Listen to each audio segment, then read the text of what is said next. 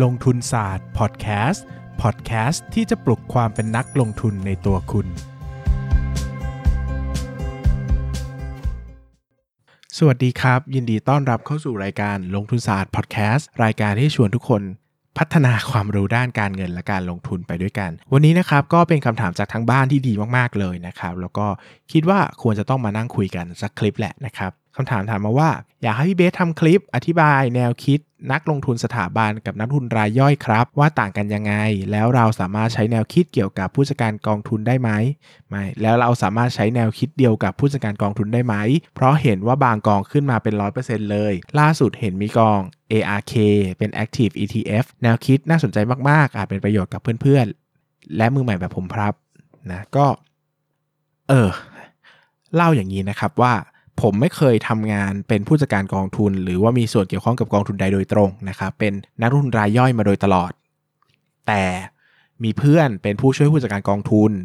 มีคนรู้จักเคยบริหารกองทุนระดับประเทศมาแล้วหลายคนนะครับ ก็คุยกันเยอะในเรื่องนี้เพราะก็สงสัยเองเหมือนกันรวมไปถึงเคยไปนั่งฟังเซสชันที่เป็นเรื่องนี้โดยเต็มๆเลยนะ ว่า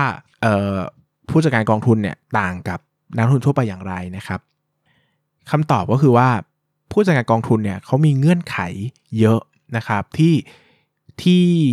บังคับให้เขาต้องลงทุนแบบใดแบบหนึ่งตามตามลักษณะของกองทุนนั้นๆนะครับยกตัวอย่างอย่างแรกนะครับ ผมจะพูดไปมีหลายหัวข้อเนอะก็ลองดูไปทีละข้อนะครับ อย่างแรกนะครับ ง่ายที่สุดเลยคือจำนวนคนเนอะพอเป็นนักลงทุนสถาบัน หรือว่านักลงทุนที่เป็นกองทุนรวมแล้วเนี่ยเราไม่สามารถตัดสินใจเคาะซื้อหรือเคาะขายหุ้นตัวใดตัวหนึ่งได้ด้วยตัวเองคนเดียวเนาะมันต้องผ่านบอร์ด เออมันต้องมีบอร์ดมานั่งกัน 5 คน 10 คนอย่างเงี้ยแล้วก็อะตัวนี้จะซื้อเพราะอะไรซื้อในสัดส่วนเท่าไหร่ เพราะอะไรเอาง่ายๆก็เหมือนมาพิชชิ่งมาเสนอมาให้ความรู้หมายถึงว่าเขาเรียกว่าอะไรนะมาอะไรอะมาแสดงว่าเอ้ยเหตุผลนู่นนี่นั่นในการซื้อหุ้นนี้คืออะไรนะครับ ก็ฟังแค่นี้เราก็น่าจะรู้แล้วว่ามันไม่ง่ายเนอะเพราะว่าหุ้นบางตัวมันก็เป็นเรื่องของ trust เหมือนกันเนาะความเชื่ออะไรบางอย่าง หรือว่ามัน เขาเรียกว่าอะไรล่ะ ยิ่งถ้าเป็นหุ้นที่มีความเสี่ยงสูงๆอย่างเงี้ยนะครับหมายถึงว่าหุ้นที่เติบโตเยอะแต่ PE แพงสมมตินะ แต่คิดว่าเฮ้ยเติบโตเท่านี้ PE เท่านี้ไม่แพงหรอกนะครับ แต่เวลาไปขายต่อต่อหน้าคนอื่นๆใน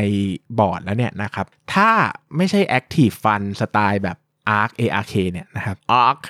ARK ARK ออกเสียงไงนะ ARK ARK เนี่ยยากมากที่ผู้จัดการกองทุนจะซื้อนะครับ อย่าลืมว่าทุก 3 เดือนกองทุนรวมจะต้องประกาศแบบ นะชี้ชวนต่อสรุปสาระสำคัญ สารสนเทศกองทุนรวมให้กับผู้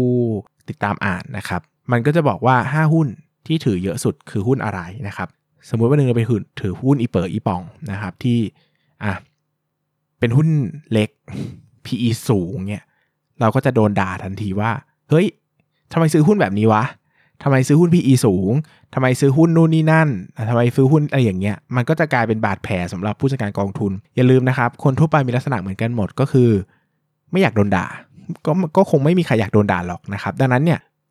โดนชมเนี่ยมันค่อนข้างจะกึ่งๆจะเสมอตัวเนาะ มันก็กลางๆอะ่ะ แต่โดนด่ามันเสียใจกว่านะครับ ถ้าพูดถึงในเชิง loss aversion bias นะครับ ดังนั้นเนี่ยไม่ค่อยมีใครอยากโดนด่าหรอกนะ ถ้าเป็นหุ้นที่เสี่ยงมากๆ เช่น PE สูง มีความเสี่ยงสูงอะไรอย่างเงี้ยนะครับหรือว่าเป็นหุ้นที่แบบหุ้นเล็กอะไรเงี้ยว่าไม่ไม่ค่อยมีใครอยากยุ่งนะในเชิงกองทุนรวมนะครับเขาก็จะรู้สึกว่า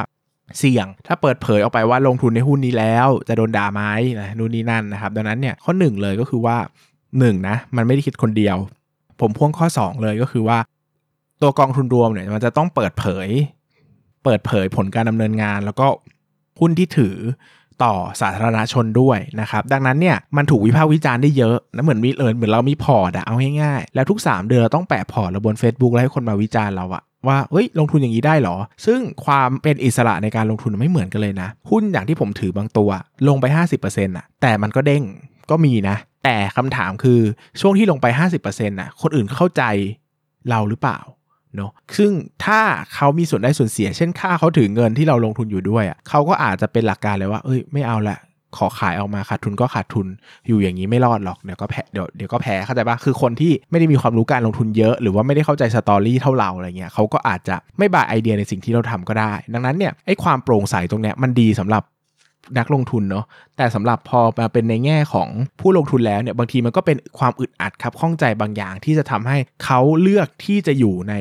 norm conformity ก็คือสิ่งที่ตลาดทำสิ่งที่คนส่วนใหญ่ทำเพราะว่ามันไม่อันตรายอะ่ะสมมติวันนี้คุณลงทุนในปีปตทแล้วขาดทุนอะ่ะไม่มีใครด่าคุณหรอกก็ปตทอะเออหุ้นทั้งที่หุ้นใหญ่ที่สุดในตลาดอะใครๆก็ลงทุนกัน แต่ถ้าวันนี้คุณไปลงทุนในหุ้นสมมตินะ หุ้นอะไรดีเล็ก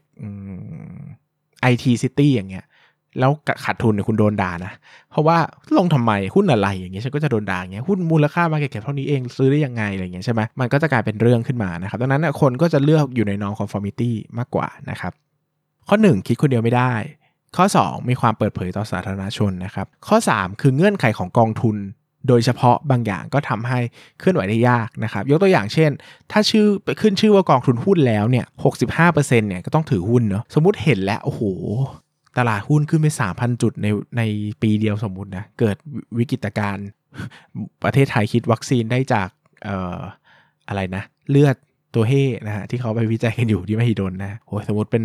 นอนอใหม่ของโลกวันนี้หุ้นขึ้นไป 3,000 จุดเลย ตลาดหุ้นไทยดีมากๆ โอ้โห คนเห็นเล่นหุ้นรู้แล้วว่าสภาพนี้ไม่ไหววะ PE เกือบร้อยทุกตัวเหยียบร้อยทุกตัวสมมุติว่ายุคไอเนี่ยยุคก่อนต้มยำกุ้งอะที่ตลาดหุ้น 1,700 จุดอะโหไม่ไหววะแต่กองทุนรวมขายไม่ได้นะ เพราะว่ามีกฎอยู่ว่าต้องถือหุ้น 65%เออ แบบเนี้ยกลายเป็นข้อจำกัดขึ้นมาอีกว่า เฮ้ย มันไม่ไหวหรือเปล่านะ อะไรอย่างนี้เนอะก็ต้องถึงจะรู้แต่ก็ทำอะไรไม่ได้เอาง่ายๆก็ต้องถือต่อไปนะครับ ก็กลายเป็นปัญหาขึ้นมาเนาะนะ อันนี้คือภาพรวมข้อเสียก็จะเรื่องของการไม่ได้คิดอะไรคนเดียว เปิดเผยต่อตลาดหุ้นแล้วก็มีเงื่อนไขของกองทุนรวมเข้ามาเกี่ยวข้องอีกนะครับข้อดีล่ะ ข้อดีก็มีนะครับเอ่อข้อเสียขอแถมอีกข้อก็คือว่า กองทุนรวมจะไม่สามารถโฟกัสการลงทุนได้เยอะมากนักนะครับ แค่กองทุนรวมตัวหนึ่งถือหุ้นแค่ 20 ตัวก็ถือว่าน้อยแล้วนะทเวนตี้เนี่ยกองทุนทเวนตี้เนี่ยก็ถือว่าเป็นกองทุนที่โฟกัสมหาศาลแล้วนะนะครับดังนั้นเนี่ยหลักพื้นฐานกองทุนรวมคือไม่ไม่มีใครโฟกัสเขาจะกระจายความเสี่ยงเป็นหลักนะครับดังนั้นในโอกาสที่หุ้นจะขึ้นเยอะ ๆ แบบกำหุ้นแบบผลตอบแทนมหาศาลเนี่ยมันยากนะครับ ไอ้กองอาร์คเนี่ยมันเป็นกองที่โฟกัสอะดังนั้นมันขึ้นเยอะได้มันไม่แปลกแต่กองทุนรวมทั่วไปเขาไม่โฟกัสแบบนี้นะครับ ดังนั้นเนี่ยมันยากที่จะทำแบบนี้นะครับคราวนี้มาดูข้อดีบ้างนะครับ ข้อดีของการเป็นนักทุนสถาบันเนี่ยก็คือ 1 เข้าถึงข้อมูลได้เยอะมากกว่านะครับ ได้ชื่อว่าเป็นกองทุนรวม ได้ชื่อว่าเป็นนักทุนสถาบันเนี่ยมันก็มี privilege บางอย่างในการเข้าถึง เช่น ผู้จัดการกองทุนบางคนบอกให้ผมทราบว่า ขอบทวิเคราะห์ได้ สมมติเราอยากลงทุนในหุ้นนี้ แต่ไม่มีบริไม่มีนักวิเคราะห์คนไหน cover มาก่อน สามารถขอนักวิเคราะห์ให้ทำให้ได้ เพื่อนผมเป็นนักวิเคราะห์บางคนบอกว่าโดนขอแบบข้ามคืนมิราเคิลวันไหนมิราเคิลขอวันนี้พรุ่งนี้เช้าได้ เพราะว่าจะตัดสินใจซื้อแล้วอย่างเงี้ยก็ต้องทำนะครับแล้วก็บางทีไอ้บทวิเคราะห์พวกนี้ไม่ได้เปิดเผยต่อตต่อสาธารณชนด้วยนะครับก็เป็นบทวิเคราะห์ที่นักวิเคราะห์ทำให้กองทุนโดยเฉพาะว่าว่าจ้างเป็นรายครั้งไปอย่างเงี้ยคือเขามี tools มากกว่าในการเข้าถึงนะอย่างพวกอุปกรณ์ต่างๆ การเข้าถึงข้อมูล การซื้อข้อมูลย้อนหลังการสมมติเปรียบเทียบกราฟ indicator ต่างๆ นู่นนี่นั่นข้อมูลเศรษฐกิจอะไรอย่างเงี้ยที่นักลงทุนรายย่อยเข้าไม่ถึงหรอก เพราะว่ามันเป็นข้อมูลที่ต้องซื้อเพื่ออ่านอย่างเงี้ยแต่เขาก็สามารถเข้าถึงได้นะครับ อันนี้เป็นปัจจัยหลักๆนะครับ ข้อ 1 ก็คือเรื่องของการเข้าถึงข้อมูล ข้อ 2 คือการเข้าถึงเงินทุนครับก็อันนี้ก็เป็นทั้งข้อดีข้อเสียเนอะข้อดีก็คือว่าเขามีคนมาลงทุนกับเขาอะเขาก็สามารถเอาเงินเนี่ยไปซื้อหุ้นที่มัน ที่มันมีข้อจำกัดในการซื้อได้ เช่นหุ้นต่างประเทศนะ บางประเทศบอกว่าถ้าคุณอยากจะลงทุนในประเทศเขาซื้อหุ้นตัวหนึ่งเนี่ยพอคุณต้องร้อยล้านอัพนะ ไม่งั้นไม่ต้องเข้ามา คือเขาไม่ไม่ไม่ต้อนรับนักทุนรายย่อย แบบนี้ก็ได้นักทุนก็สามารถถ้าเป็นกองทุนก็สามารถเข้าไปซื้อได้นะครับหรือว่าบางประเทศก็ต้อนรับเฉพาะนักทุนกองทุนรวมนะครับไม่รับรายย่อยเลยแบบนี้ก็ได้นะครับในในทางตรงข้ามหุ้นบางตัว มันก็ไม่ comfort ต่อนักลงทุนที่เป็นสถาบันอะคือยอดปริมาณการซื้อขายต่อวัน 1 ล้านบาทอย่างเงี้ย พอร์ตคุณ 1,000 ล้านอะ่ะเข้าใจปะคุณซื้อวันละล้านอะ่ะซื้อกี่วันถึงจะมีนัยยะสำคัญของพอร์ตซึ่งอยากได้สัก 5%อย่างเงี้ย50 ล้านต้องซื้อ 50 วันหรอ ถ้าวันหนึ่งแบบงบไม่ดีอยากขายละก็ขายอีก 50 วันหรออะไรเงี้ยนะครับมันก็ทำให้การเขาเรียกว่าความอุ้ยอ้ายของกองทุนรวมเนี่ยก็เยอะนะครับซึ่งโดยภาพรวมแล้วเนี่ยโดยภาพรวมทั้งหมดแล้วนะผมก็ยัง buy idea ในการเป็นนักทุนรายย่อยมากกว่า เพราะว่าจุดเด่นสำคัญของผู้จัดการกองทุนหรือว่ากองทุนรวมเนี่ยมันคือการเข้าถึงข้อมูลเชิงลึก ซึ่ง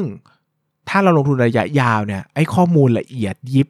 ยิบเนี่ยพวกเนี้ยไม่ได้สำคัญมากเท่ากับภาพใหญ่ของอุตสาหกรรมอะต่อให้คุณไปรู้ยอดขาย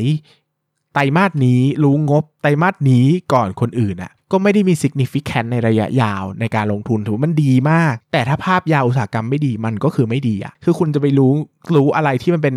secret ความลับมากๆ แต่มันไม่มีประโยชน์เท่ากับภาพยาวในการลงทุนหรอก นะครับดังนั้นสิ่งสำคัญกว่าก็คือว่าการวิเคราะห์ธุรกิจให้ขาด แล้วอยู่ในตลาดหุ้นอย่างมีตรรกะมากกว่านะครับ ดังนั้นผมก็ยังตั้งธงอยู่ฝั่งนักทุนรายย่อยนะเพราะชอบนะครับ ก็สำหรับวันนี้ก็ขอบคุณทุกคนมากครับ แล้วก็หวังว่าทุกคนจะได้ประโยชน์นะ สวัสดีครับ อย่าลืมกดติดตามลงทุนศาสตร์ในช่องทางพอดแคสต์เพลเยอร์ที่คุณใช้ แล้วกลับมาปลุกความเป็นนักลงทุนกันใหม่ในลงทุนศาสตร์พอดแคสต์